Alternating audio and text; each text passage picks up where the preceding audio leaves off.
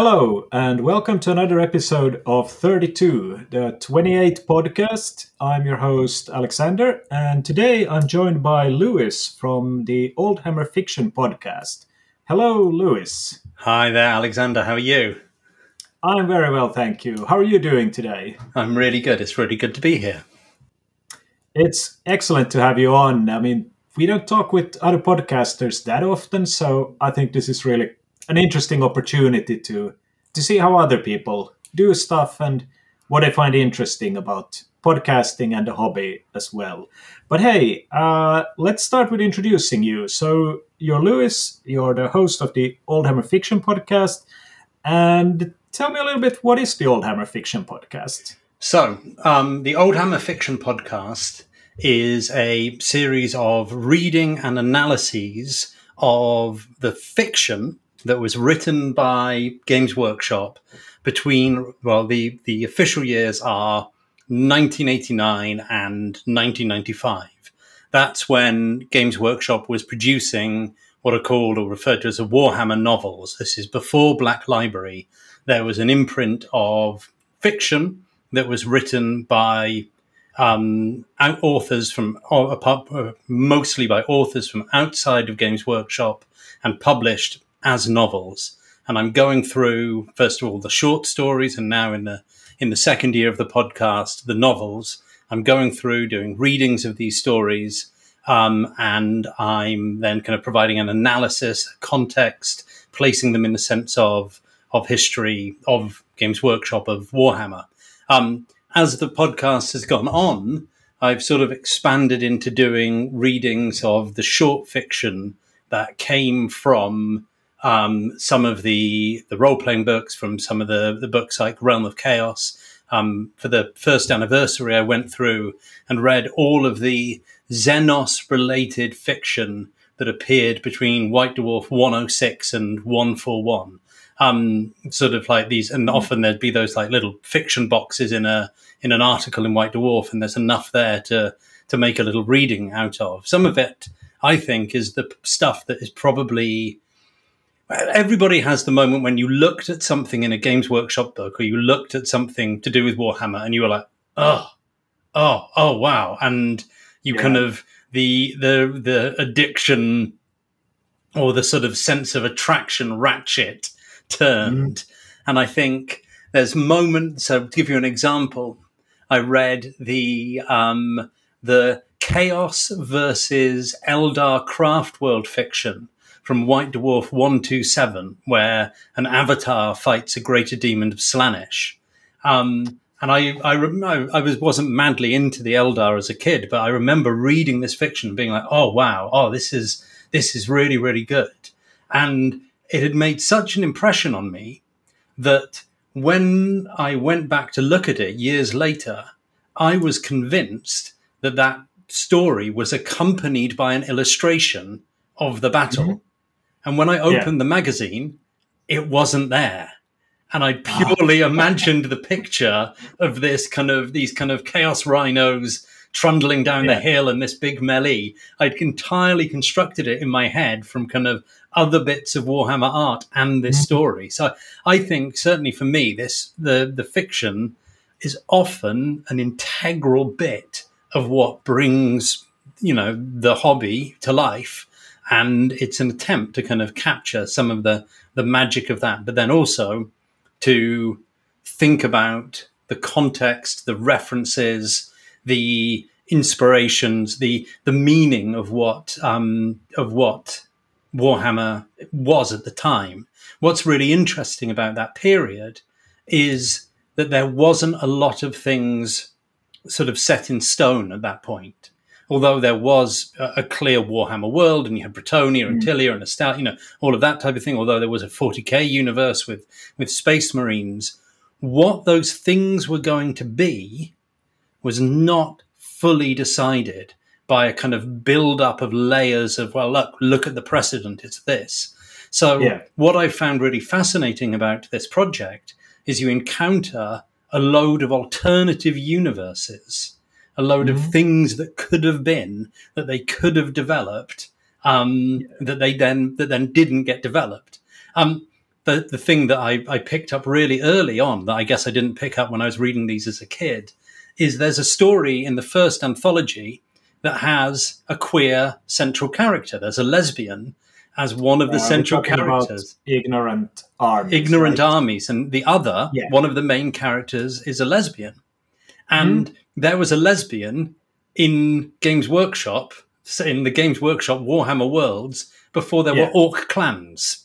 Yeah, lesbians go Yeah. back further. Do you see what I mean? Like, the, so, and it's just it's Mhm. really interesting to me that like there's all these things that people could have gone, oh, this is what we're interested in. Ah, this is where it's going to go, and kind of pick it up. Yeah. And of course, the kind of the truth of it, the, the interesting thing is, is they're coming to the end of the Horus Heresy series now, and the Mhm. last of those, like the Siege of Terror book, that big Siege of Terror book that they just released, was Yeah. dedicated to Ian Watson, who was Ah, one of the okay. early, they one of Yeah. the first 40k writers, The and Inquisition Wars. yeah, the Inquisition Wars Yeah. and Space Marine and um, Warped Stars. And you can absolutely see the idea that Ian Watson did Mhm. shape the things that Warhammer would go on to be. Yeah, I mean it's streamlined a bit more these days. I would say the fiction to fit into the kind of like trope-driven uh, armies you get because of it, it's a tabletop game compared to like an RPG where you're, in my opinion, more free to explore. You don't have to have like this is what this country looks like.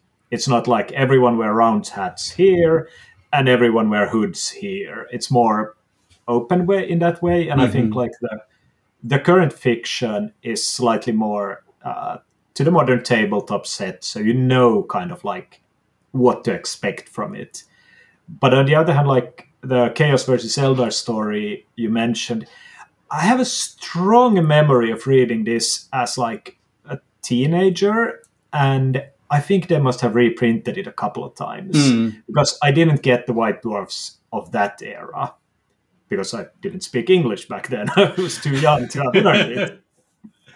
So I think that's one of those good stories that they knew were kind of like we're on to gold here. Mm. Let's Yeah. do it. I think they slightly edited it to fit more into the because when I read it now again, I was like, I don't remember really this like uh, ragtag chaos army. I think Mhm. they changed it a little bit to fit more into the, The modern, at that yeah, point. the- yeah, the modern Yeah, well- style of 40k. I think it's like Mhm. third edition 40k. But Mhm. again, I might like if I went back and found that white dwarf, I might, as you, you know, discover that I was completely wrong and it was a completely different story. But yeah, I mean, those early stories are really quite interesting. But you said like uh, 89, was that the correct year, right? Yeah. So that's the year they launched the novel, the novel line. Um, Yeah. It's And in many ways, that's kind of like the entail of what people now call Old Hammer. I disagree with you on that one. All right. Okay, but let's so- let's dig into that. Like, what is because of you know not everyone is familiar with Old Hammer, so Okay. let's open that up a bit. What is Old Hammer? You know, in your your take on it. Okay. So um, you can ask three, uh, two people who are into Old Hammer what Old Hammer is, and get three answers. Um, the the way in which people have interpreted Old Hammer um, since the concept has been conceived of has been one which people haven't fully been able to agree upon. Um, so it, probably it would probably help if I gave you a kind of my understanding of the history of the Old Hammer movement, and that would kind of draw us to to something. So it seems that it begins with blogs, and that there was Mhm. initially a community of bloggers who were blogging about older miniatures. I'm guessing, I think this is a sort of early to mid um, 2000s kind of time. Yeah.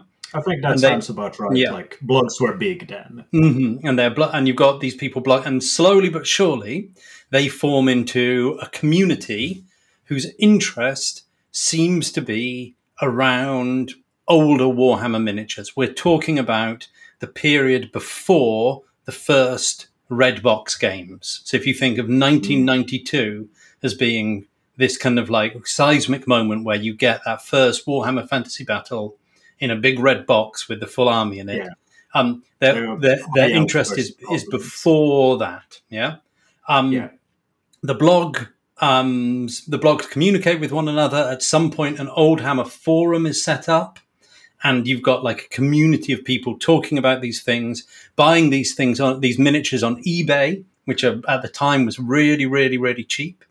Um, I remember I sold things at, around about that time for sort of under 20 pounds, which would be worth literally hundreds of pounds today from my kind of 1980s collection, things I had. Which Yeah, now, I have those stories as yeah, well. exactly. Um, so they and they, and there- it's a kind of culture of people buying up and creating the armies that they remember from their youths that they could probably never have afforded, um, Mhm. and um, uh, and with the models that they were imagining. Um, with the actual models from that time, in contrast to modern Warhammer nostalgia, where Warhammer is the Games Workshop are producing a Zote, the squats are back, Yeah. but they're back in a in a modern form. Um, but even then, True. there was a debate about what exactly Old Hammer was, um, and I'm going to refer to a, um, a blog entry by a guy called Zhu. Um, I don't remember what his first name, uh, what his second name is. Anyway, Uh, um, from Realm of Zhu, right? yeah, Realm of Zhu. That's right. And he wrote a thing called the Old Hammer Contract. Um, and he says, um, and he was thinking particularly about Warhammer Fantasy Battle, and he came up with a a number of rules that he thought captured the spirit of what Old Hammer was. Now, this isn't the definitive thing, but a lot of people at the time took this as being the spirit of war of of, of what Oldhammer was. You had a games master. Yeah.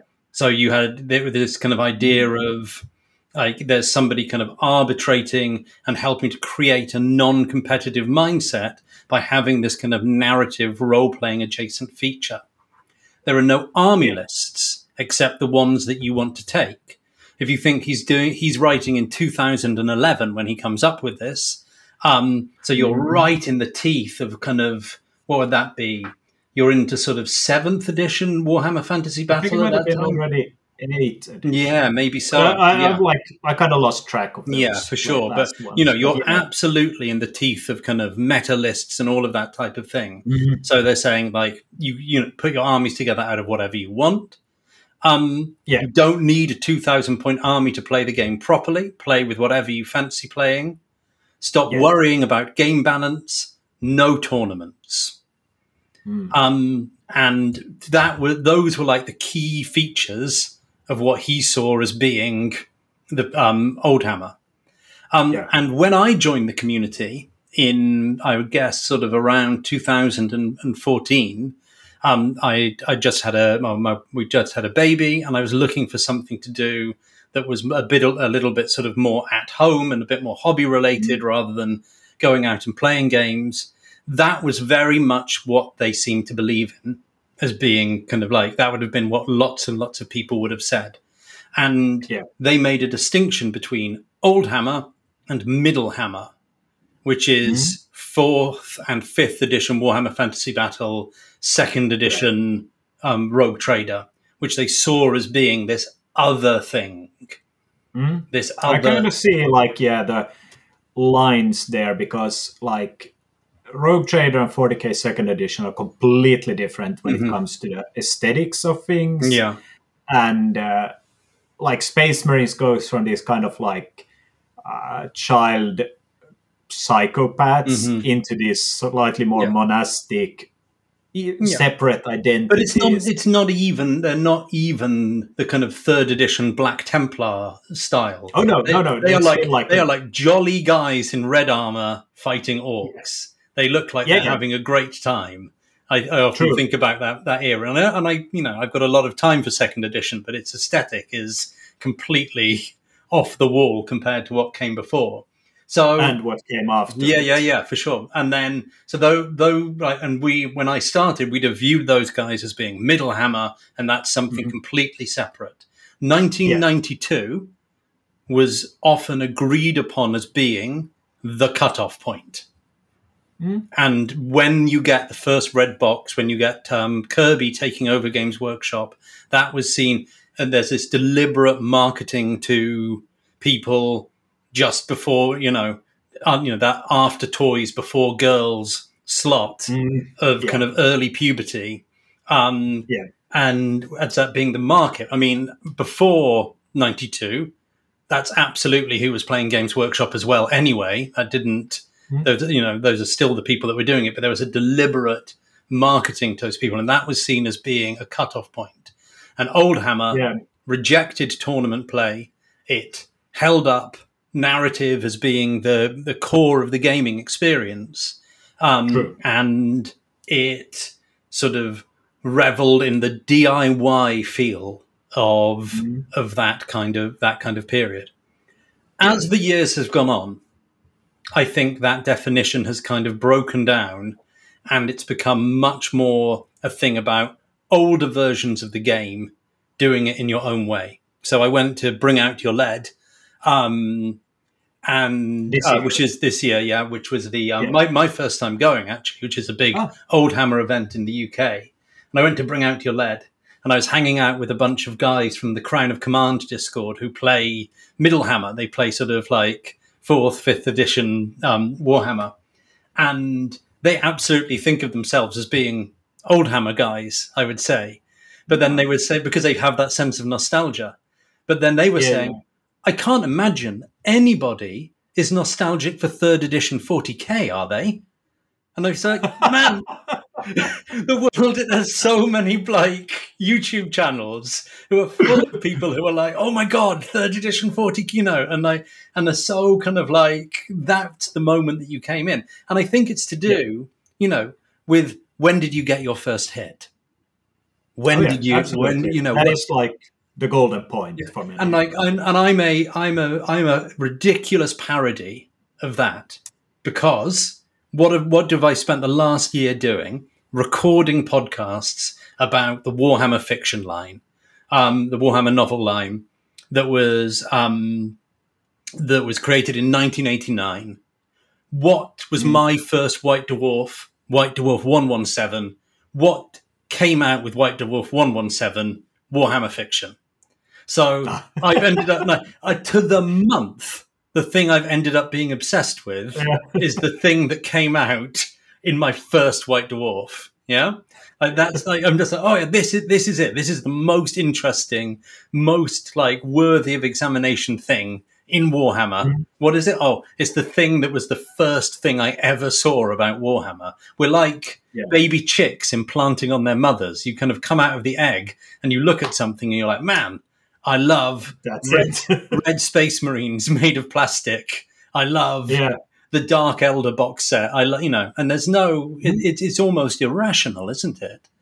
Like this kind of Yeah, this mean, relationship. like- For me, uh, one of those like nostalgia points is the big hat Chaos Dwarfs. hmm Uh, I didn't get them as a kid because they were expensive and uh, nobody I knew played fantasy. It was 40k and it was bad 40k because we couldn't afford anything. So we got like one or two squads and that was it, like Mhm. second edition. Yeah, But the Chaos Dwarfs just stuck with me because they're very different, the aesthetic of those. Mhm.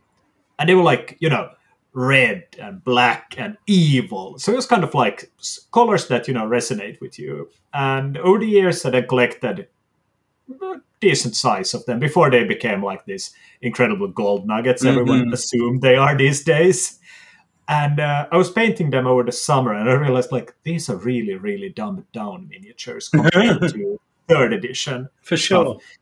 but they are super easy to paint up when you want like you know a Mm. block of them Yeah, it was like just a, just an hour or two for good tabletop standards yeah, so i understand what kirby was doing but i would say like fourth edition of fantasy was slightly dumbed down in Yeah. the I think there were, it was made. they they made some of the ugliest models. I think I was a Mm. chaos player, and I remember Ah. waiting and waiting for they oh there, there'll be there'll be a plastic chaos box, and they Yeah. produced that identical Chaos Beastmen where they're all hold. They've got like a sort of uh, a bicep curl gesture with one Yeah. hand and an axe in the other. And I just remember looking at that and being like, no, it's like I'm not. I'm not Yeah, exactly. interested It's in like you don't want to paint twenty of those Yeah, like, and why- just line you know. them up. Yeah, and it was absolutely right because that gave that made it possible to get proper regiments onto the table. You know, they were Yeah. not that expensive, and you could go there. I am, and that made the game work. I think it was a, Mhm. a, a you know, in some ways, fourth edition was a step forward for the game design, but Yeah. they lost some of the aesthetic. yeah, you probably couldn't like get kids to paint all those realm of chaos different champions and warriors and cult or not cultists thugs Mm. Or just and get them to like it was too much Mm. And what? And they weren't all carrying the same equipment. So what were they? Yeah. What were they armed with? You know, and I think you know my experience of playing. Like I was very young when third edition was around, but my experience of playing is you played with really small units. You had Yeah. five Chaos Warriors and ten Beastmen, and it was just everything was kind of small because that's what you could. That's what you could afford. That's what you could kind of get Yeah. together. and that's not a good business Yeah, for sure. Yeah, you want them to buy these like huge armies i yeah. always enjoy looking back at like old white dwarfs and looking at the like battle reports the size of the troops Mhm. where it's like hey here's a thousand points army Mhm. two squad of space marines one command squad and maybe a tank or you know Yeah. some bikes or a dreadnought Mhm. and that's it and now it's just like huge armies was just like, Absolutely, oh, yeah. Like never you had know, time for second edition was particularly like that, wasn't it? You had sort of Yeah. you had like a, that Dark Angels army that was in White Dwarf that had like seventeen guys in it or something. Mhm. Mm. Yeah, but it's. I mean, I wouldn't say it's a, a scale creep. It's just a different like game design, what they want out of the game. Yeah, And as you mentioned, like who would be nostalgic for third edition, 40k? Uh, I did a small like I wouldn't say a poll, but similar on Instagram where I just asked like people on my account like, hey, what is like your favorite? And it was everyone was like third edition. yeah, It was like, oh, the codexes were so great and the look was so great. Mhm. For me, it was probably that the game was very fast and easy to grasp. That's what I enjoyed about it. It was Yeah. like you could have all the looks you wanted, but you didn't have to spend. For us, I was like 15, perhaps something like that. I could pl- play for like six hours, but it's Mhm. not the most fun experience sitting and playing for six hours. I've never enjoyed those marathon games. And I think that also ties into like the third edition people are also the the Mordheim people, aren't they? They're the same Yeah, yeah, generation. absolutely. So I think there's a kind of like it's like being in a music scene. It's not just the Mhm. one band that or like the one Yeah, album that you're into. It's this kind of general thing of actually that's a point where specialist games is doing some quite interesting Mhm. stuff and you've got yeah Mordheim and Necromunda are sort of sloshing around and that buoys up the central products at the same time. And you're like, oh yeah, this is a this is a thing that I'm quite into. So the, you know Yeah. that late '90s moment. I bet if that was the moment you were coming into it, I bet it was quite it was quite exciting. And well, you know, Yeah, yeah. yeah. For me, it was like a really like the time when I went deep into it, Mm. and also for many uh, Fantasy Battle Sixth Edition, it also had the same kind of Yeah. like streamlining. You got the slightly more grim dark. Mhm. It wasn't like over the top yet in fantasy, but you didn't have like King Arthur uh, fighting lizard people. Yeah, so it was kind of like this going for the more European. yeah, Uh, the hero, the, the Mordheim effect, isn't it? That kind of Hieronymus, exactly. Bo- the the Boschification of of everything in the in the setting worked quite well. Like, Yeah, yeah, exactly. hmm and uh, yeah i mean like it was a fun time for many. I understand why people are more like some are more like oh i love the 80s and like third edition. I bet there are people who are even really into fantasy first edition hmm although having once looked at the rules i was kind of like no please. I think there's ju- there's not quite enough stuff for people to be really like they they the second edition came out so quickly. I understand after first edition that it never really got kind of anything that kind of thematically you could get your teeth into. Um, whereas second edition, you had all of those campaign packs. You had like Mm, yeah. McDeath and Tragedy of the um, Terror, Terror of the Lich Master, and all of that kind of Yeah. that kind of thing. And it had like you begin to develop a setting and a game and a, and a thing that you're engaging with. So yeah, there are Yeah, there, there are people for whom that's their that's their thing, and there were people who are meant to be playing Terror of the Lich Master at BOYL last year. You know, this year. You know, so people still keep Yeah. that flame that flame alive. My friend Kari uh, has been slowly getting the whole, I think both Terror and Revenge of the Lich Master. And I'm kind of pushing him to, like, hey, we should get this old hammer thing here in Finland Mhm. uh, for next year. So hopefully we'll get to play it then. He has them, and he's a really great painter. Been building terrain, Mm. but he's like, yeah, yeah, but so many projects. He also want to play like Battle at the Farm and Yeah. everything. And I'm just like, So focus, man. my plan for next year's Bring Out Your Lead is I'm going to do Terror of the Gene Master, and I'm going to Okay. rework um, Terror of the Lich Master with Yeah. Ratlings as the humans and Gene Stealer Cult as the Ah. the undead. And the idea being is that the the ship with the patriarch in it has crash landed in the mountains, and you Mm-hmm. Yeah. play the kind of linked scenarios where you try to wipe out all of the villagers before they can warn anybody that there's this crashed Mm. spaceship, and in the end, you play a kind of a, a Ratling versus um, versus Gene Stealer's kind of like um, battle at the like battle at the the village thing version Yeah. with a version of the everything from Lichmaster with a Magus instead of um, what's he called Kemmler the Yeah. uh, and um, and the Gene Stealer Patriarch instead of Krell the the Chaos Warrior and I, yeah I, ah, that sounds amazing. I, I think I like it's not too many models, and I the more and I've Yeah. got to think of the more people I tell about it, the more I have to. Mhm. I will then have to kind of produce it. So I'm putting it onto the podcast now, and then hopefully in a year time it will exist. Yeah, positive pressure. hmm Like, you have to do it now. Uh, speaking of gene stealers, there was this one short story you took up on your podcast about the gene stealer getting like wiped out from their base and then slowly spreading and like fleeing. Uh, I don't remember if it ha- even had a title, Mm. but Oh, that short story was amazing. Is it the one where it's it's told from the point of view of the patriarch? Yeah, Yeah, so Yeah. that was in it's uh, in White Dwarf one one eight, and the, the title is just they give him like a Latin name. I can't remember what it is now, but yeah, Mm. I think they were obsessed with gene stealers for a while Yeah. As being the me- they didn't have any genuinely frightening antagonists to present Mhm. in the short fiction.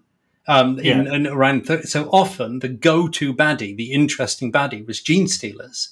So there's just all of this like for probably about six months to a year they're like yeah and these guys are fighting gene stealers and there was all of this interest about it but i am Can there be some like connection to the Alien movies? Yeah. Did they I come think- out roughly? yeah so the the i think alien came out a bit earlier but Mm. what had come out just before that wave is space hulk so space hulk sold really well and loads and loads Mm. Ah. of people would have had 20 gene stealers in their in Yeah, their yeah, collection. yeah.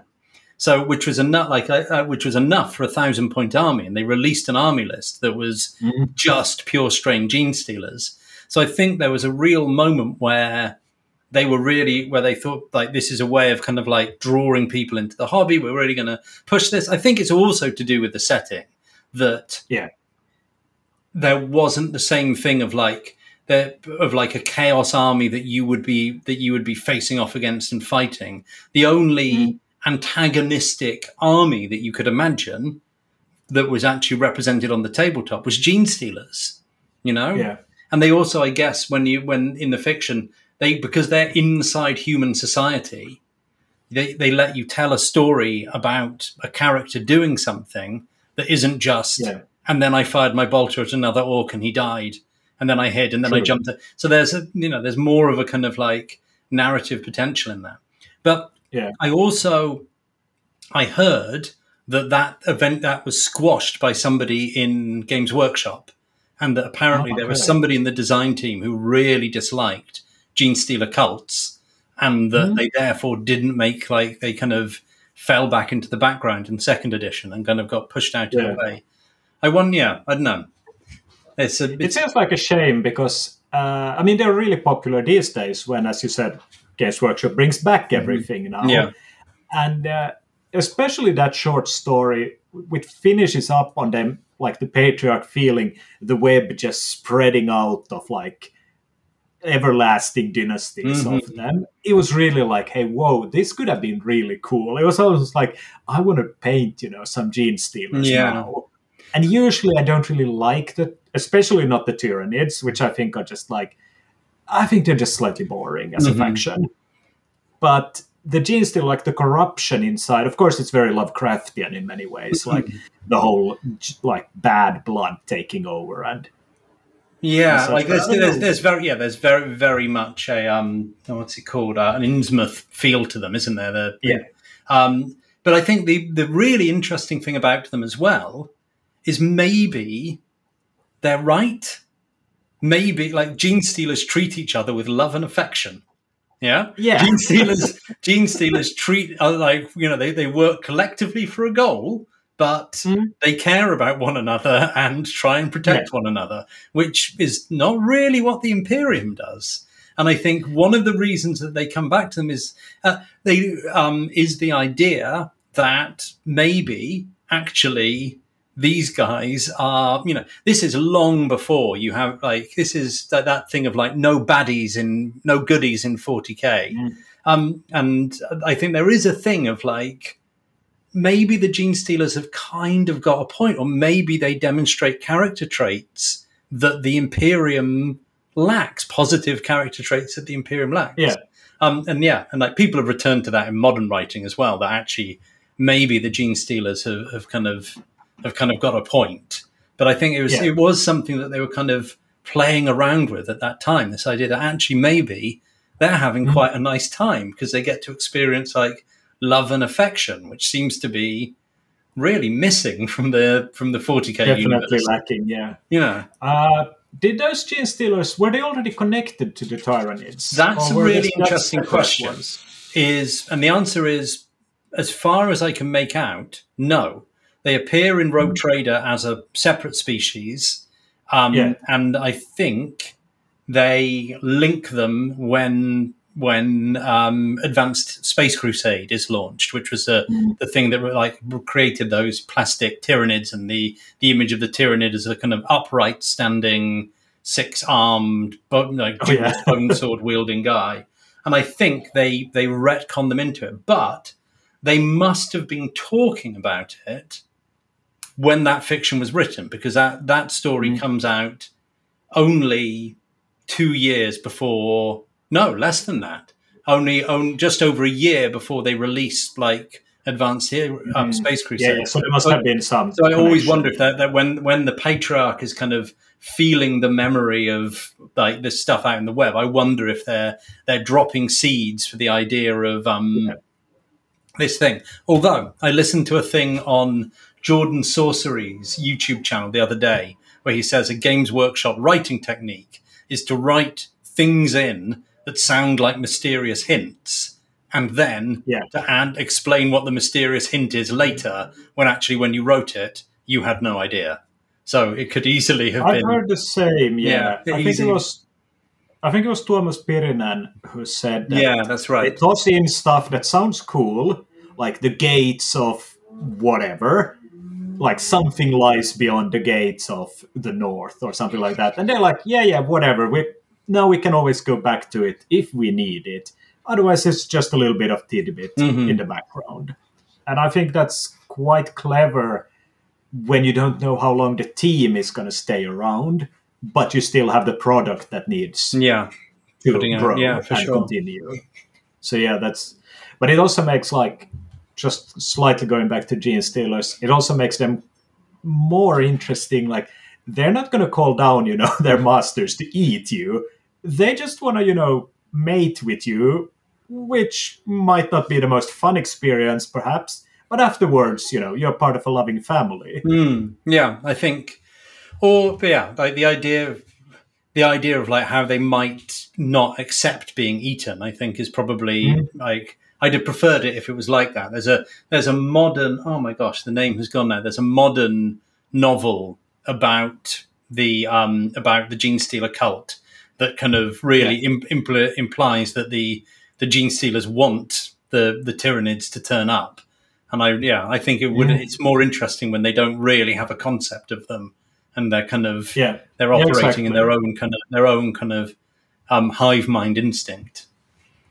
Yeah, another one of these uh, old factions that have made a return is the Squats, and uh, I mean back in Rogue Trader, the Squats were a really odd little group of bikers and like every, well everyone was a little bit odd then but as far as i can tell the squats were kind of like good guys well this is one of my my kind of operating theories is that squats mm-hmm. Were effectively functioned as the audience surrogates in mm. warhammer fiction the squats have got the worldview which is closest to our own um, and they kind of they rep- in the world of the 41st millennium they have a yeah. psychology that resembles 20th century humans more than any mm. others they don't for example believe that technology is magical they have a, an actual understanding of how technology works they yeah. don't or they have like a system of ancestor worship but that's not it, it functions much more like religion in the world of like modern people today mm. and you compare that to the kind of the characters that you meet in um in uh the like the the 40k stories who live in this yeah. terrifying kind of death theocracy and mm. squats are way more like us um yeah and they and like I, well, I you know I wrote a, a, post on the Oldhammer forum a, a, while ago on the Oldhammer Facebook groups a while ago about what I thought made like Rogue Trader the setting that it is, and I think that's that's one of the things that they are that they're that you weren't being asked to use Space Marines as your point of view characters quite as mm. much back then. And I think whether, yeah. you know, Games Workshop loves to say, ah, ah, we are, there's no good guys in 40K and the, you know, the Space Marines are all terrible. But the fact of the matter is, is we are encouraged to kind of be like, oh, to sort of strongly identify with Space Marine chapters, all of the yeah, computer games, some of, them, some of, them, very enjoyable, in which the, um, you know, you are a Space Marine and you are clearly yeah. encouraged to have kind of like, all like um, you know main character empathy with with space marines now um, and obviously yeah. that's been developed in a really sophisticated way in the in the horus heresy series it's not necessarily mm. a bad a bad thing but yeah i mean from like a narrative point there is a lot to do with the space marines like they're not that one-sided as they can perhaps at times appear mm-hmm. yeah they've done a they've done a good job with it definitely yeah. but i think they were less e- like one of the things that people said when they were invited to write for 40k. So they well, all of these stories were written by people from, apart from Bill King, people outside of Games Workshop, and again and again, people looked at the imagery in Rogue Trader and they looked at the character of Space Marines and like, how do you write a story about these people? How do you tell a story about like a hypnotized, like maximum violence now guy? and uh, you know, and you can argue yeah. if you said they were wrong, but like the initial reaction in like 1988, 1999, 1990 was like, how on earth does one does one write in that universe? Um, and I think this, it is notable that Ian Watson puts a squat into the into the Inquisitor stories. Mm, he puts them into Warp Stars, and it's a guy standing there going like, "Wow, this is really silly, isn't it? What are you all talking yeah. about? You know, he's like almost like a fool in Shakespeare who's like going like, look at the, these ridiculous people. Um, yeah. and they, they are there to kind of like, they, they function to puncture the, um, the kind of the what's the, the monoculture of the Imperium because they're people who Yeah. are inside the Imperium but not necessarily of the Imperium, and that allows True. for that kind of that kind of commentary. If you see what I mean. Yeah, and I mean, like uh, some of the early Black Library books. I think it was Bill King who wrote about Ragnar Blackmane from Mhm. Space Wolves, Yeah. and it takes away a lot of the like psychotic parts of it, and makes them much more human. Because, like as you said, you know, how do you write a story about a, a child soldier? Mhm. pumped up on drugs and hypnotized to be like hyper violent. It's like you take the head like uh, head henchman from an 80s action movie and be like, we just want to focus on this bad guy as the hero. That's not what they're there for. is Yeah. it? And I think Yeah. that, you so know, they that- changed it there. and like those that they were that kind of initial transformation weren't they those kind of like like that space marine list that i think that space wolves rather list that came out before um a second edition was released and you have Yeah. these kind of they really lean into these guys are vikings you guys like Yeah. vikings right and then like and you get you know all of those things that people believe about vikings um, uh, Sure. uh, of like, oh, there's a culture of honor and martial brotherhood and, and masculine comradeship and all of this type of stuff. And it's like, uh, Yeah. yeah, I, I okay, fair enough, kind of thing. It's Um, very much the like national romantic, Yeah, yeah, yeah, uh, exactly. 19th century I think like, that's that's hey, a, this is that's a really interesting point. Is that they then that kind of heralds a thing where they then go, okay, we're going to be like weirdly obsessed with real world human cultures ported onto 40k for a bit. So you Yeah. get the Praetorians, you get the um, you know the uh, the um, the, the Valhallans, and you get all of these people who are like Yeah. versions of real world cultures. Um, yeah, exactly. and I think, you know, uh, people would disagree with me about this, but I think one of my most uncomfortable um, moments in engaging with, with Warhammer stuff is when they go, yeah, so there's a Praetorian faction, and also who are like British people in pith helmets, and they're going to Mhm. fight Zulu, and the Zulus Yeah. are the orcs. And, you know, there's been a long history of Games Workshop having like savage orcs who are people with like bones through their noses and all of that type of thing. But it's like, dude, with hindsight, what exactly what are you getting into? I'm going. I'm at some point in like the not too distant future, I'm going to do a, a reading of War Orcs, which is Ah. the um the they were so weird that they did it. They did a a, a a background book that was pure background on the culture of orcs. There were no rules. There were just hmm. images and fiction and explanation of what orc culture was like. And Yeah, I remember those. I don't have them, but they are a bit odd, aren't they? Mm. There's nothing like similar for No, Eldar. and then and yeah, and they and they ended up releasing a pure background book and then two army books just about orcs, which repeated a lot of information.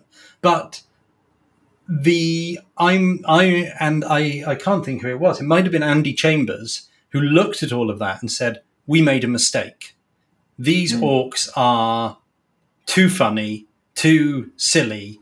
We want them to be these kind of like terrifying monsters who can you can shoot with a gun and they keep on coming. And I don't know if you remember, but that Praetorian article where they did like a scenario that was like I'm going. I, people will be shouting this at the podcast, just like I shout at podcasts when people can't remember things that I know the answer to. But they did this thing where it was like a, a version of the film Zulu, and they Yeah. changed the orcs so that they were weapon skill two, weapon skill four, BS two, Ah. Rather than being Yeah. weapon skill three, BS three, and like, like human beings. And this was like this kind of Yeah. like turning moment where Mm. orcs went from being the, the war the war orcs orcs to being the orcs that we know about today. I would argue, Yeah. And I think Yeah, it's probably true. Took a while for it to like fully evolve Yeah. into the weird savages they are Yeah. now, but And but and I think there's a there's a weird once again talking about who is happy in the Warhammer universe. I think there's a Mhm. real thing going back to War Orcs that makes the case that Orcish philosophy is the optimum philosophy for surviving in, in 40k. and there's a whole thing that I'm going to talk about about like they've got to if you look at the faces of the orcs in all of those Paul Bonner drawings in Wild Mhm. Orcs, they're having fun. they are content. They Yeah. are content. They and and often they are suffering, but they are content. So there's a weird kind of like Zen Buddhist feel Mhm. to Orcish culture that they that Yeah. kind of came out. You know, these are the things that really excite me about about what I I write about and what I talk about. It, because there's this evolutionary process um, that's, Yeah. that's kind of going on in this period. If you go back to 1986, barely anything of the Warhammer setting as we understand it today exists. Mhm. Um, and then if you flash forward to really, so let's say 1991, yeah, the Warhammer world is recognizable as the one that people are playing in in 2023. There's a Cambrian explosion of ideas that occurs in a sort of five year period. And from that kind of this Yeah. huge evolutionary rush, all of these ideas emerge that create the Warhammer world.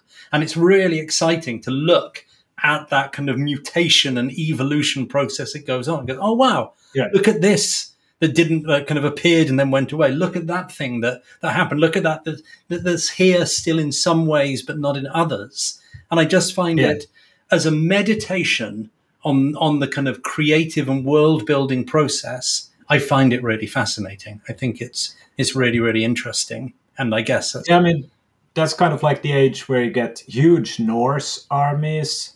You get an absurd amount of like Nippon and especially the ninjas, which I'm still baffled that they made like 20 ninjas. But there's a lot of these kind of like ideas just like tossed out there, like, hey, yeah. I want to sculpt this, I want to write this. Do you know? Do you know what what the story of the Fimir is? Why they came into being? Like, yeah, I think I've heard it, but please tell for So- our listeners. So basically, there was an idea that Games Workshop or Citadel needed to have Warhammer, I suppose, we're talking about, needed to have its own creatures. They needed to have things that were purely from their own world. Um, yeah, that um, and uh, and rather than being reflections of generic fantasy types, it's not enough to have orcs and elves. There's got to be Yeah. something, and the equivalent that gets given is the RuneQuest had Broo, which were like these kind of like beastmen kind of guys. Um, yeah, and they get set, and the design team gets set to work on developing what are these things going to be, and they come up Yeah. with Zoats and Fimir, and they write I up think this- Fimir was a better choice than Yeah. Zoats, but I don't like the Zoats. um, and the, the the Fimir are designed. They've got this background based on Celtic mythology, um, Mm-hmm. and two things happen that doom them. The first is that they decide that they're going to reproduce purely through the rape of human beings. And yeah, if you look at- the meeting where they were like, Yeah, guys, what did we do? yeah, but I guess it uh, in the context of the time, it's like it doesn't that doesn't appear on the battlefield. You're not necessarily going to be Mhm. describing it. It's a fact that reflects kind of I like European ideas about stealing trolls, stealing women, and all of this type of thing. It's you know it's grounded in mythology, but it's not going to do very well when you oh, pull up that big red box and get your your goblins and high elves out and your mum's Yeah. looking at what you're reading about in um, in fourth edition fantasy. So that's one problem. But really, they Mhm. died before that because there was an error in their design process where they were statted Mhm. up to be models on a 25 um, millimeter base, like a like an orc. But then when they when they were made, they were made like ogres. So they are models with Ah, yeah. with with orc stats on ogre bases, so that they and can't. was more expensive. It's way way more expensive and and not very good in a fight. So nobody, people realized this and nobody bought them.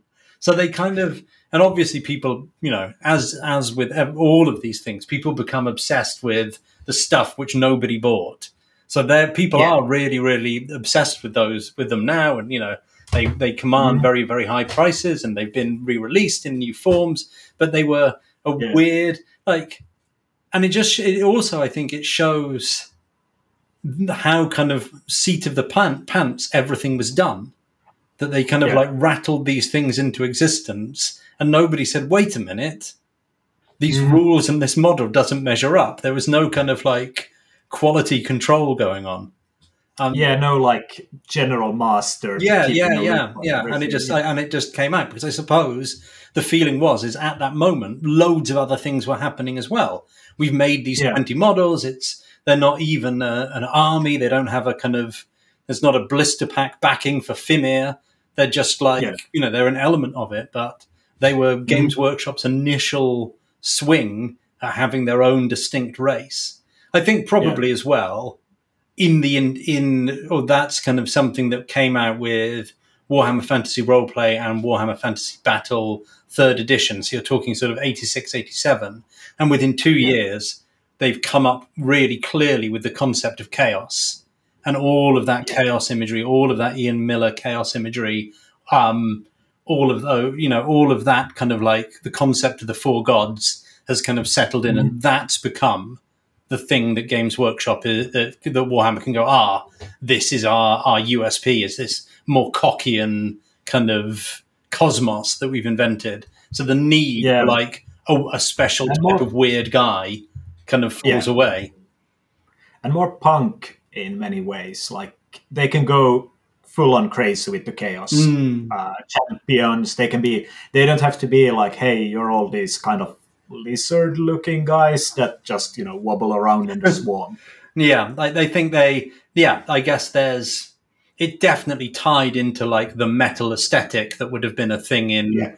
in like the late 19 and yeah captures a kind of a, a zeitgeist as well. And I think one of the things I talk a lot about in the podcast is the 1980s and nuclear war and the way that ideas about chaos really feed into nuclear anxiety.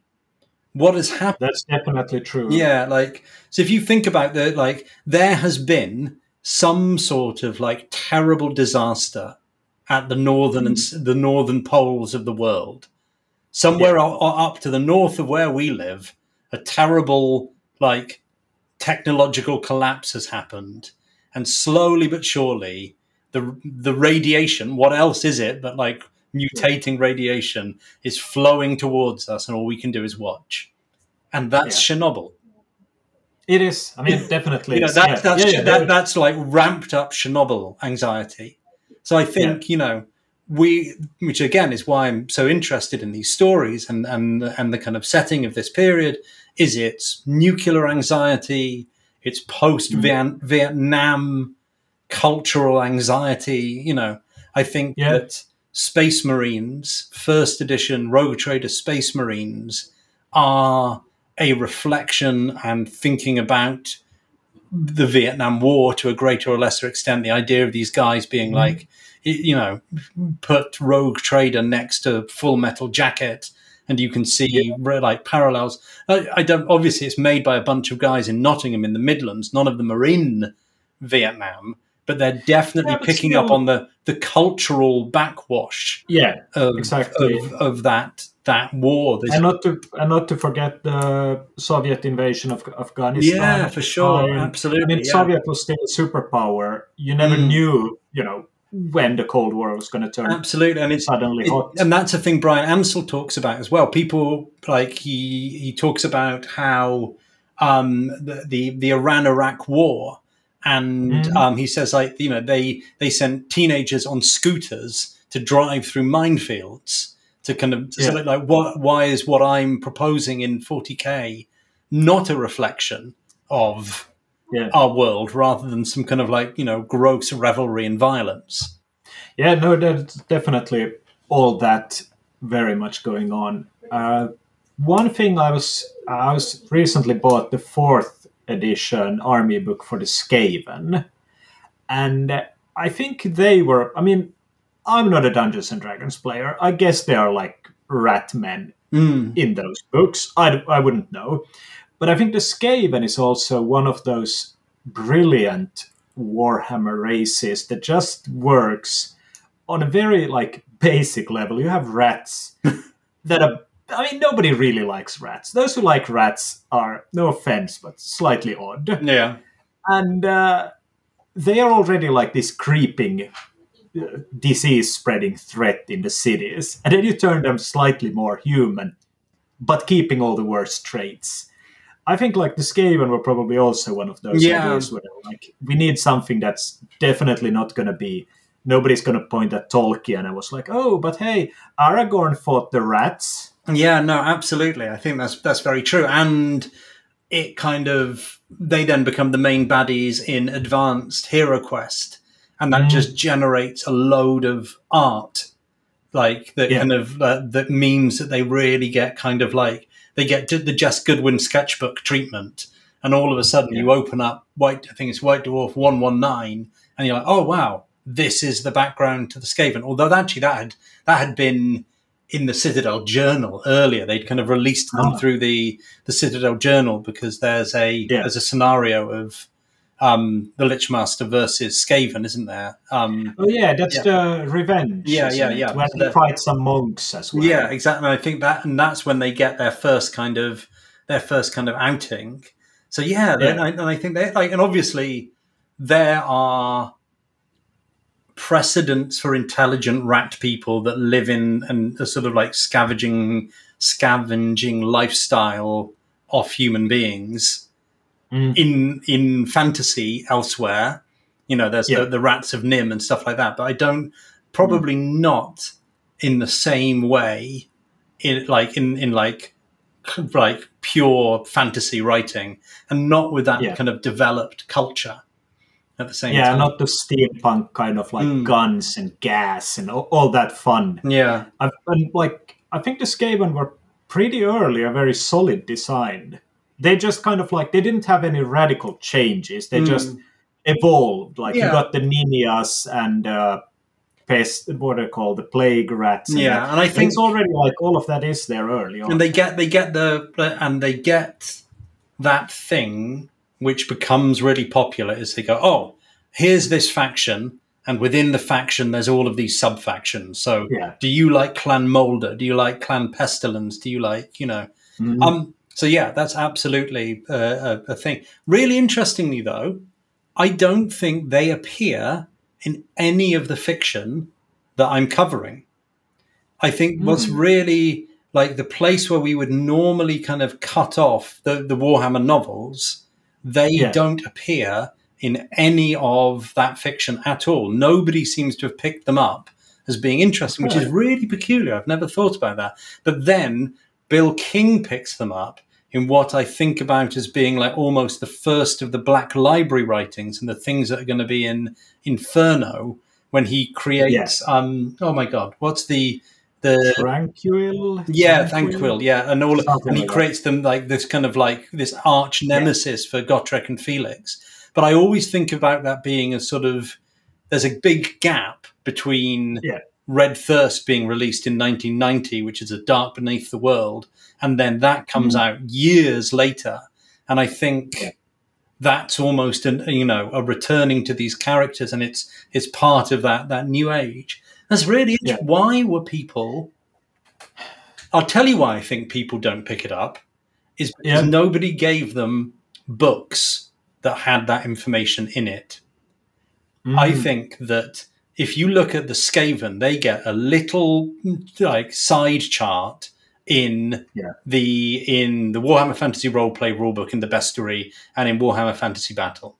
And I think these Yeah. authors were given Warhammer Fantasy Roleplay, Warhammer Fantasy Battle possibly, and the Realm of mm. Chaos books to look at.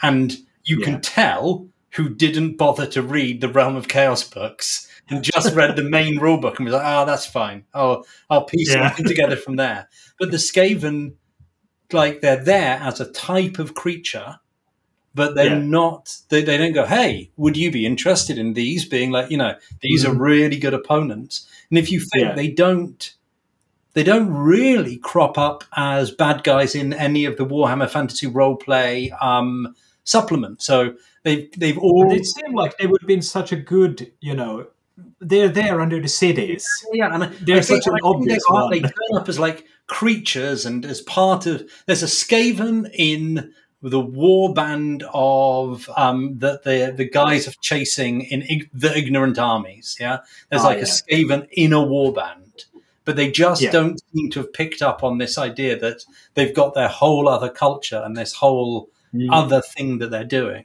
So yeah, I, Yeah. I think it's to do with the source materials that they're working with. Is that you got given Mhm. the rule books, you got given the the Enemy Within campaign. Loads of them write Yeah. about Middenheim like it's really important because there was a book that was City of Chaos, and it's like here's a description of all of the streets of Middenheim. I- So people I have that book. It's a lovely book, but it's very odd. Like, hey, here's people, people were Middenheim. clearly like, oh shit, like clearly Middenheim's important, yeah. Um, Yeah. And then you've got Realm of Chaos, and people are clearly inspired by all of these things, but you'd have Yeah. to be an actual wargamer to be like, oh, the Skaven have got like vibes that seem to be important. Um, Yeah. and only and only Bill King actually played the games, as far as I can make Oh yeah, out. that's true. Wasn't he originally a game designer? It was in the studio.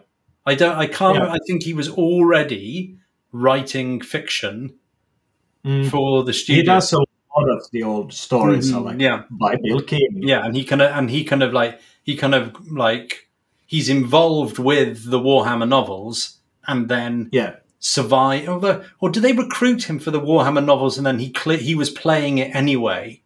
Because God, I, I, think say I don't know, but the funny thing is, uh, in the second edition Space Wolf Codex, he plays, uh, if I remember correctly, there's a battle report Yeah. in the Codex because they apparently didn't know what a Codex was at the time, Mhm. and he's one of the players there, which I thought was kind of fun to see. Like, yeah, hey, yeah. well, so he this guy and he he is he's there. He's in the in the studio. He writes. Yes.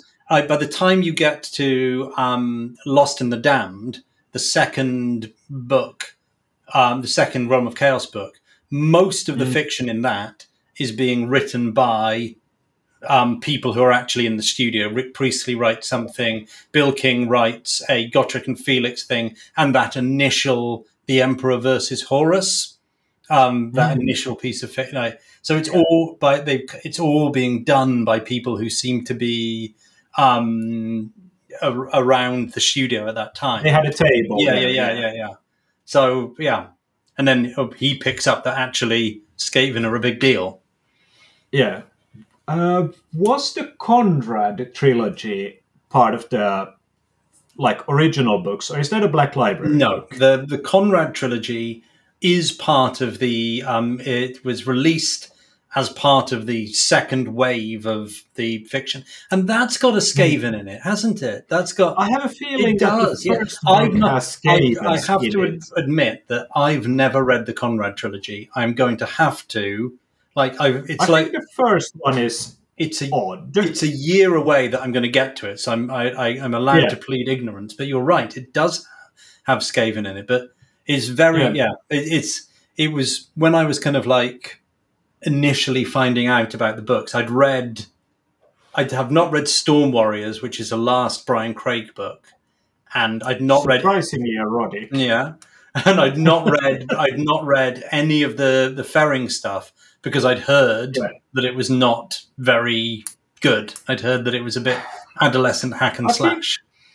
It is a bit like Konrad. I've only read the first one, and it's not a bad story. It's a weird story in Mm. many ways. There's also the sexuality, which I think is kind of like something they shoved aside for later books. Yeah. There's not that much like uh, physical love, but that one also has these like chaos warband that consists of you know orcs and beast Mm. men and everything is all together. Yeah. It's not there's later like Which you is- don't see the game. That's that's very realm of chaos. That's how realm Yeah, of yeah, chaos absolutely. works. Well, yeah, Yeah, but I think it's it's an interesting one because again, like uh, the main character's mentor has a wolf tattooed on his face, like a wolf's face.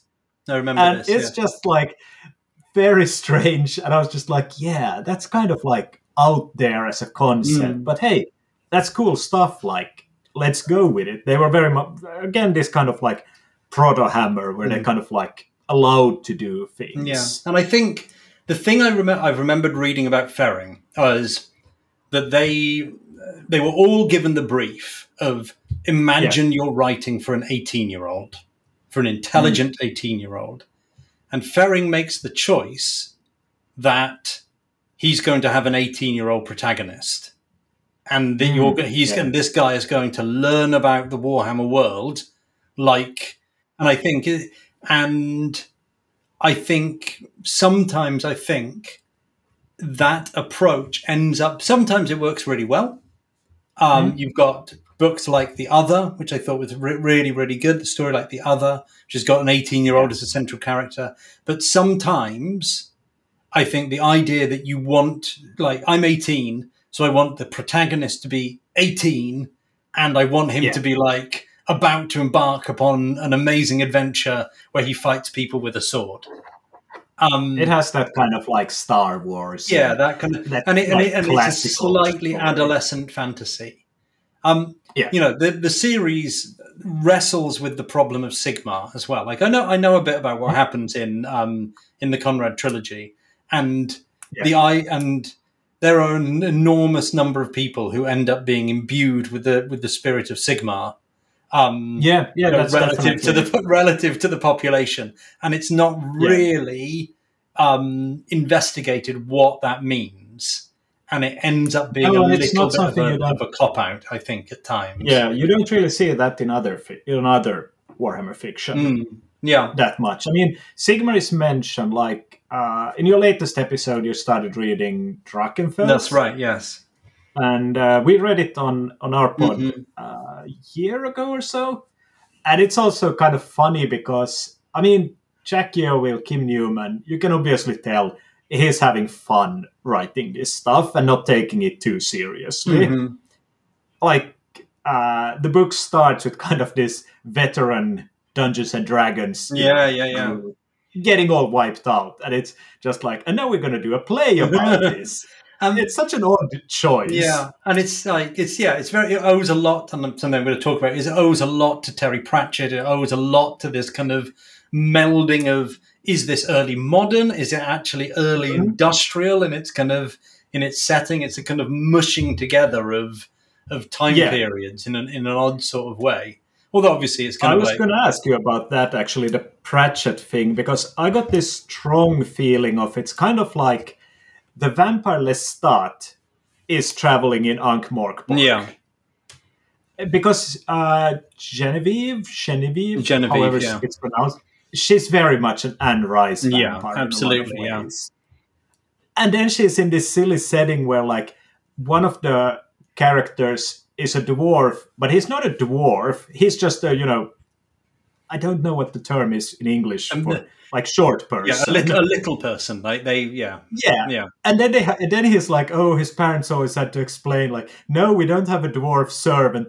We have a little person Yeah. son.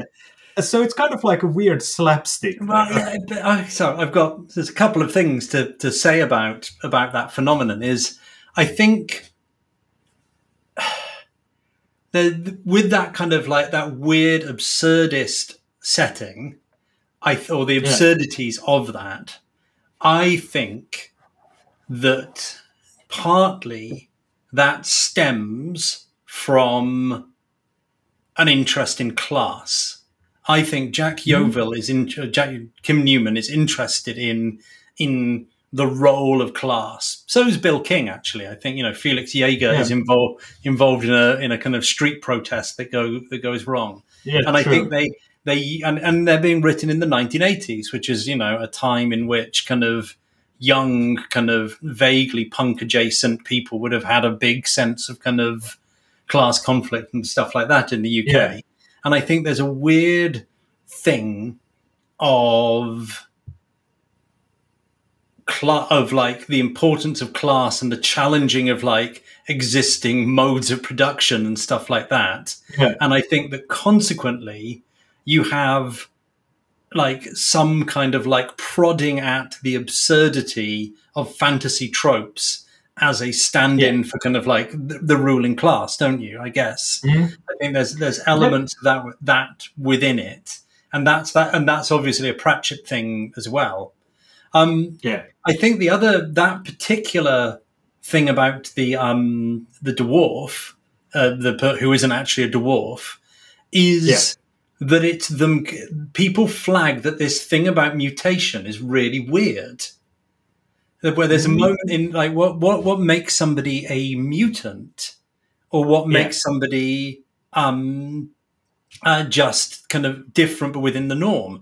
There's a bit in the Yeah. other when somebody goes where they kind of talk about the idea. Well, how could an extreme physical characteristic? At what point does that become a mutation? How do you Yeah. know somebody's a, a you know how, how tall do I have to be before I'm do I have I have the mutation very tall, and that's Yeah. the and that character is like is a thing of like him being well is he you know there's a thing of his like his shortness is is a mutation.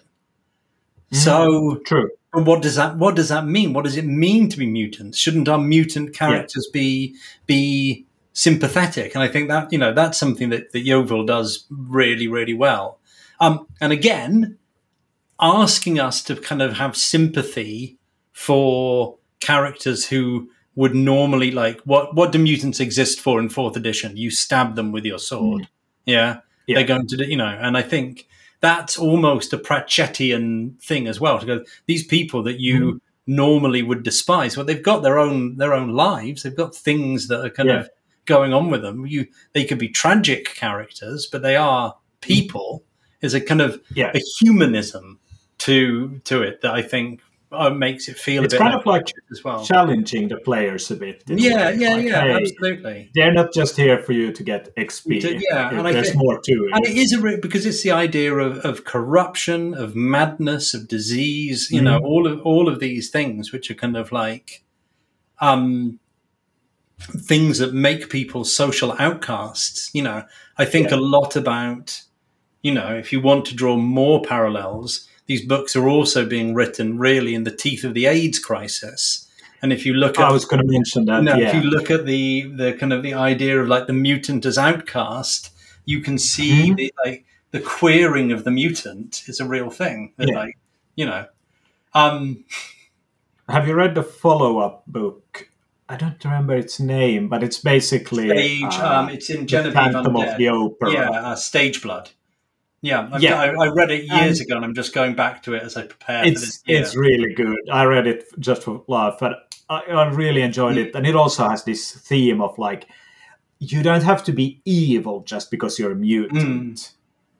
And like overall, mutation is a very I it's probably because of the realm of chaos books, but it's a very constant thing I find in these old uh, books. yeah, Like mutation and Slann are two slightly odd obsessions, yeah, which I find enjoyable, but they're, they are slightly strange, Yeah. aren't they?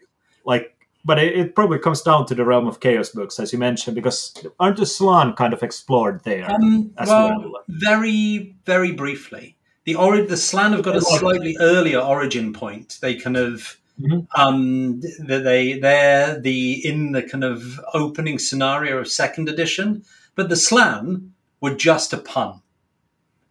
Hmm. They were they begin life as just a pun because they are they Okay. are they are based on. Do you have the book Chariot of the Gods?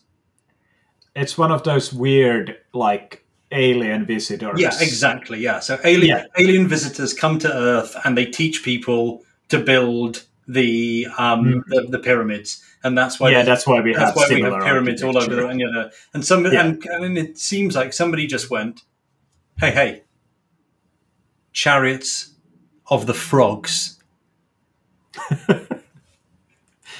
Yeah, I, I think you're probably you quite see what I right. mean? Like, because why why else you know? And then oh, and then you get going from there, and Yeah. and it's a you know it's a really fun idea. It's a, like what about a world in which that that really happened, and that's where people come from.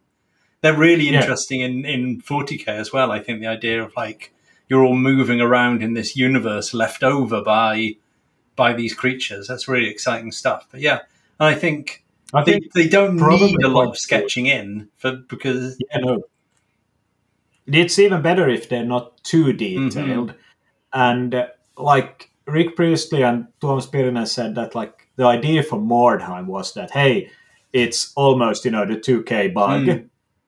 Let's make it real. yeah, So if they did that, I definitely could see like the people in the studio having the mentality of like, hey, I read this really dumb book Yeah. or really like fun book, Yeah. whatever. Let's make this a part of it. and I think Yeah. understanding that as being so like obviously I think Warhammer in recent years has got really really highly politicized in terms of people arguing about like can I use this to back up like my extreme right wing world worldview? Or actually is this a um a kind of like a progressive um forward looking um kind of thing you know? And, and particularly with things like female space marines.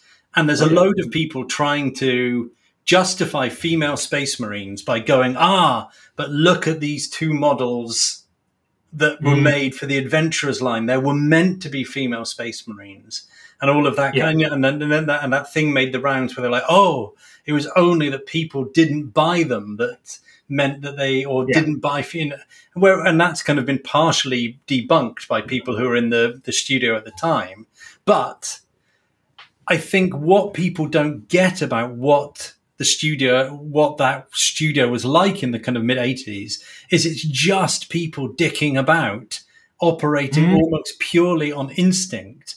Nobody's Yeah. like, and I think the thing I, And pretty young people. yeah, like, like bright, high, 27 year old guys Mhm. and they don't have an overarching philosophy of what they're doing.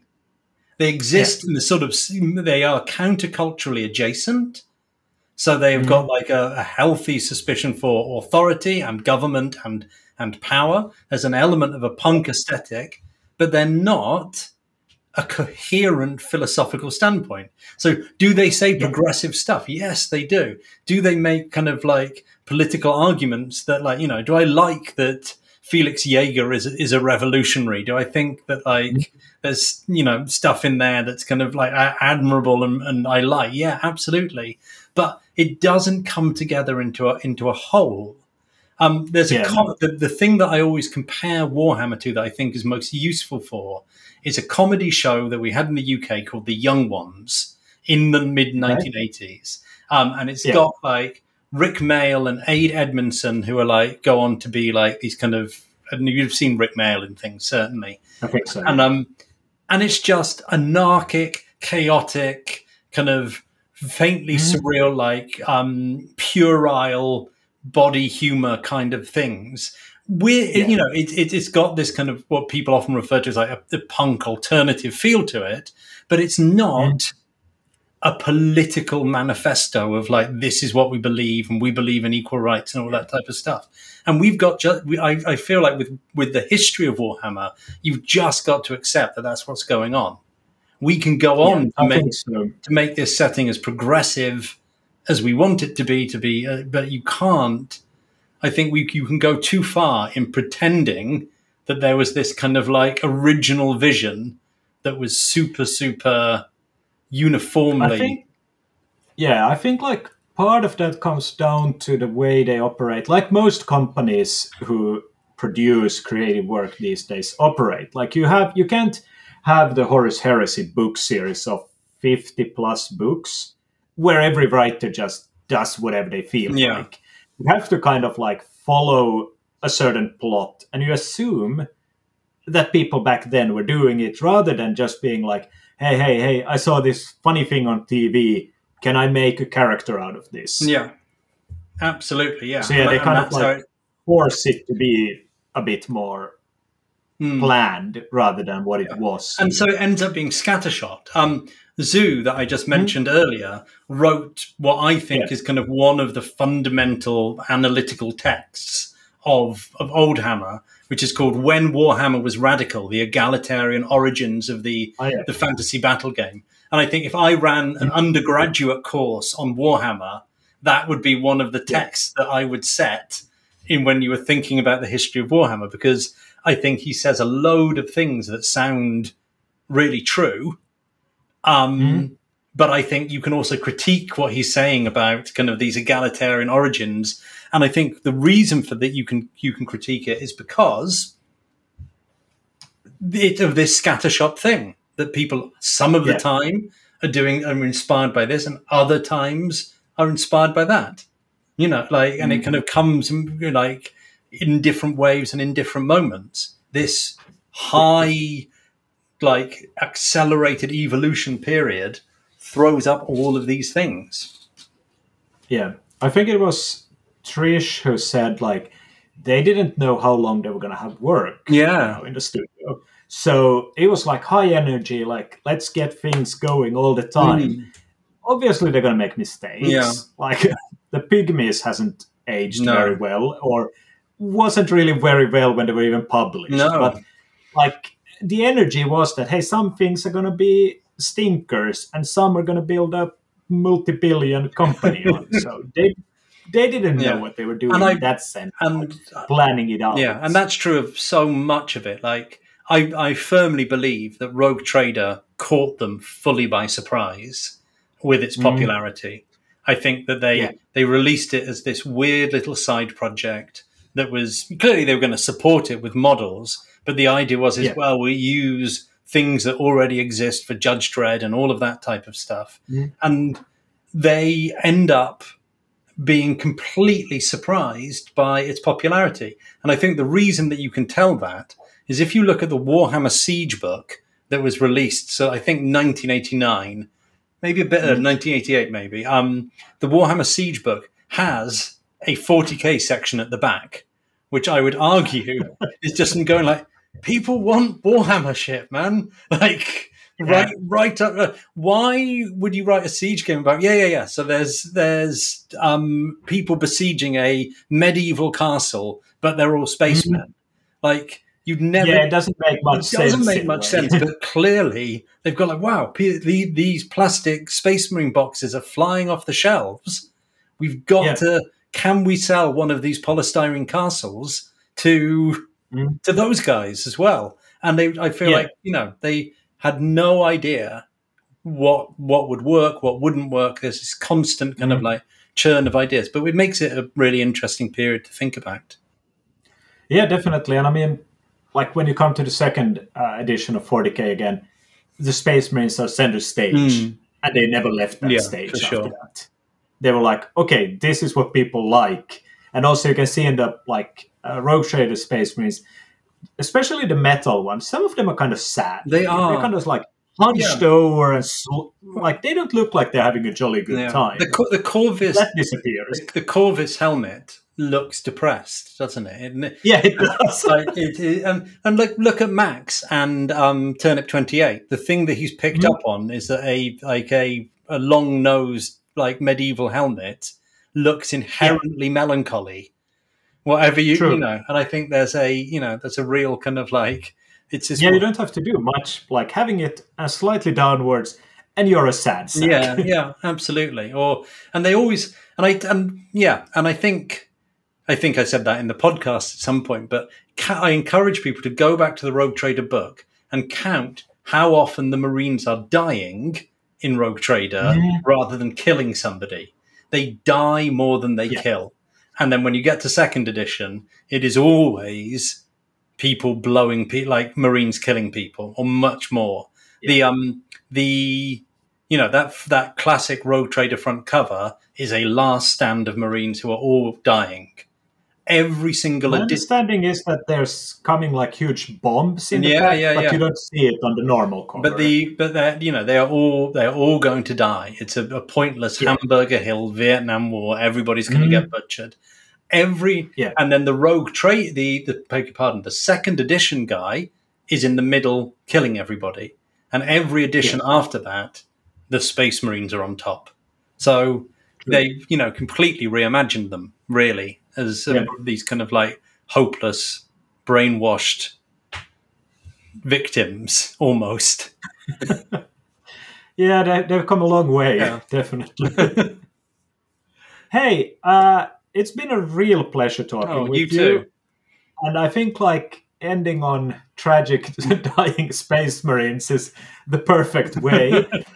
But uh, before I let you go, I try to always remember to ask our guests to mention a book, a movie, and a game they enjoy. Mhm. And uh, well, you didn't get much, you know, time to book, like think of your choices, but hopefully you have some recommendation for I, I you do. and our listeners. So I'll start with the. I'm just checking the name of the game I'm going to recommend. There we are. I'm right about it. Okay, so I'll start with the. Um, I'll start with the book. The book I'm going to recommend Yes. is The Half Made World by Felix Gilman.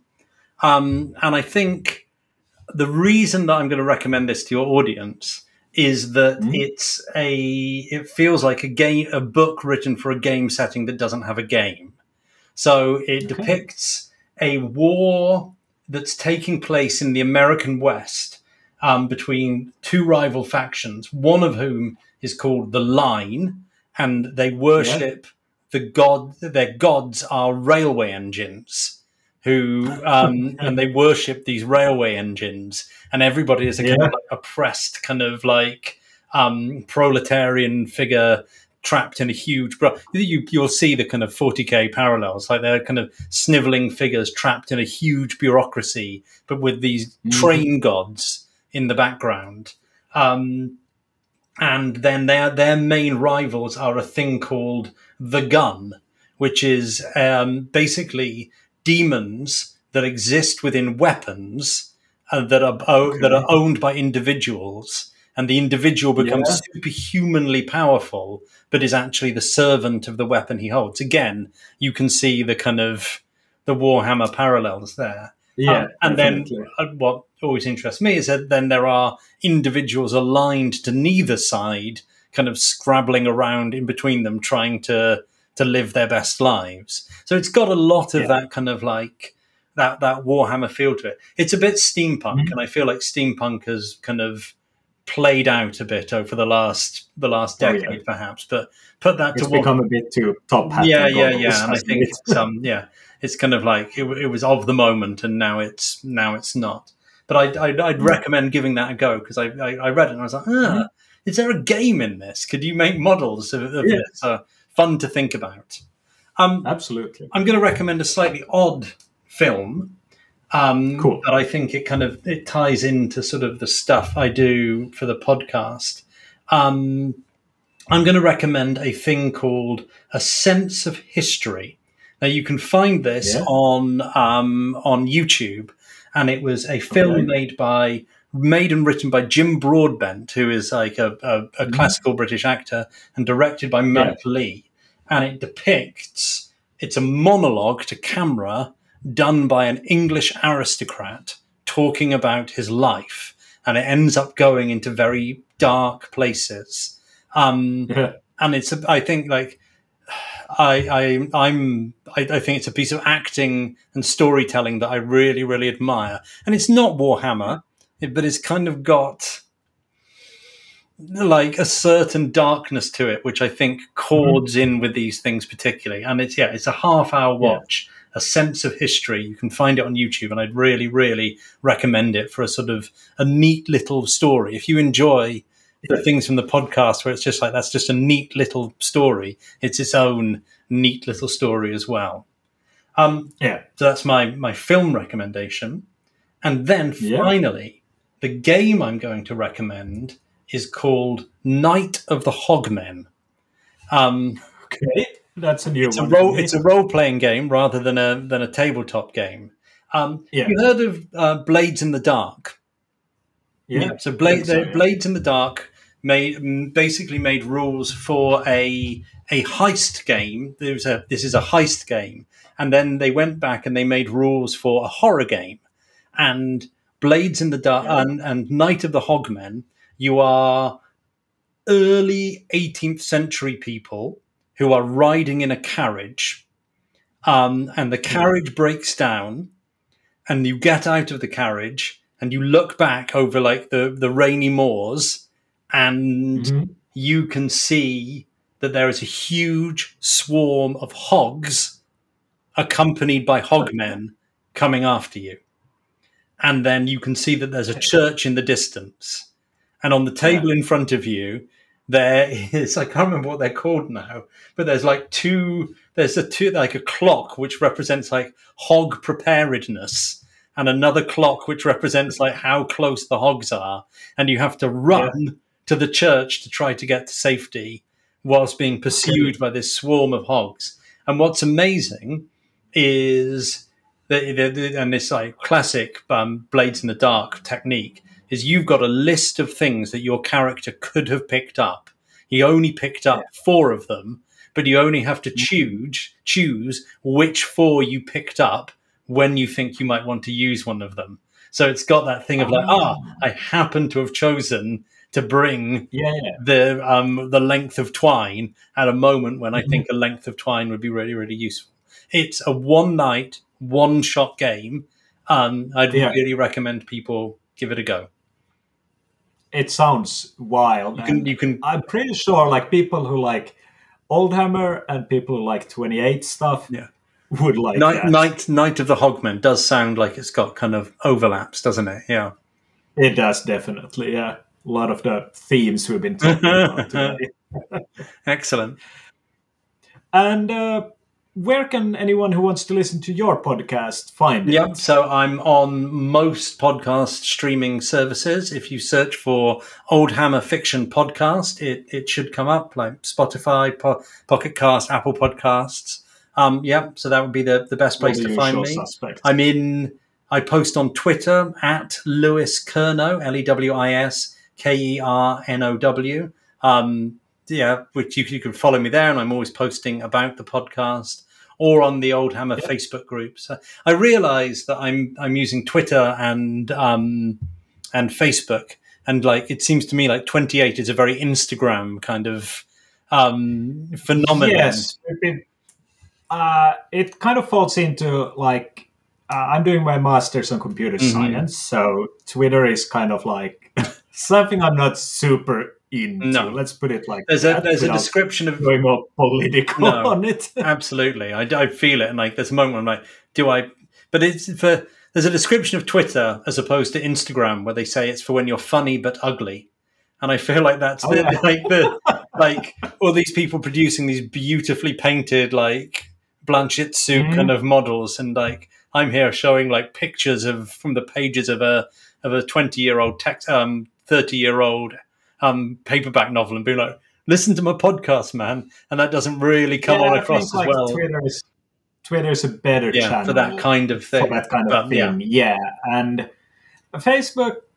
I don't know. I'm just like I don't use it personally Mm. that much anymore. I noticed like almost nobody except you know my mom Yeah. and but it's posts on Facebook, so it's less and less active. yeah there. it's weirdly the oldhammer like for things like oldhammer it's really mm. survived. It does oldhammer doesn't Yeah. seem to have made the le- the leap to discord quite as well as some of the younger No. i think possibly because lots of the oldhammer people who own all the really old stuff are really old.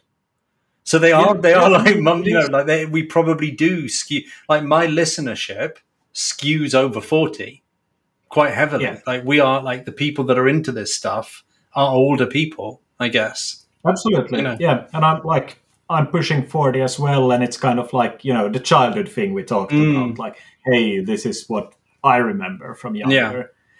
And Discord is perhaps slightly harder to search things on. yeah you get You have to kind of know where you're yeah going. it's less discuss you know and i think like that's what i find with turnip is turnip is a perfect discord thing because it's a cult Oh yeah. and it's like hey do you want Yeah. to start doing this thing come in here look at this come in this room look at this and it's like Yeah. and and but you have to have been like i'm going to start doing this fucked up thing i'm going to start making Yeah. little turnip men all right i'm going to go and join Mhm. this club you know whereas by contrast i think you you can get kind of like vague warhammer nostalgia like just kind of passing through your feed with much less kind of intent. There's a Yeah, and you're kind of like, hmm, Warhammer, Yeah. search it for yeah, Facebook. And yeah. if you know somebody, that group is going to pop up Yeah, and stuff like exactly, that. So yeah. It's easy. it's easier. Whereas, yeah, the Discord, you can browse it. yeah, the Discord seemed to be much more purposeful, and it's this specific thing. Yeah, absolutely. Mm-hmm. I mean, like our Discord uh, server, I think it's called, uh, the 28 one is really growing a lot, and uh, but it's still keeping the whole same thing. Mm-hmm. Like you know, you have to market it in a way you don't have to do with a Facebook. group. Yeah, Like, hey, we're here in the dark corner Yeah. under the stairs. that's exactly it. They- I guess yeah, they don't. miniatures with us. Yeah, they don't rec- They don't go. You might like this Discord. Maybe you'd like this Discord. You know. So yeah, yeah, exactly. Yeah, it's it's a, bit, a different beast in that sense. Mhm. But hey, uh, it's been an absolute pleasure. Thank you very much for coming on, and hopefully, it's been very illuminating for our listeners who might be younger than forty. I don't know. I don't follow that statistics. and I hope we can have you on again in the future. yeah, I'd love to. I felt like there's loads of other stuff I could have talked about. There's um, paths we Oh, didn't absolutely. take. You know, there's loads of things to say. Yeah. Definitely. Excellent. Absolutely.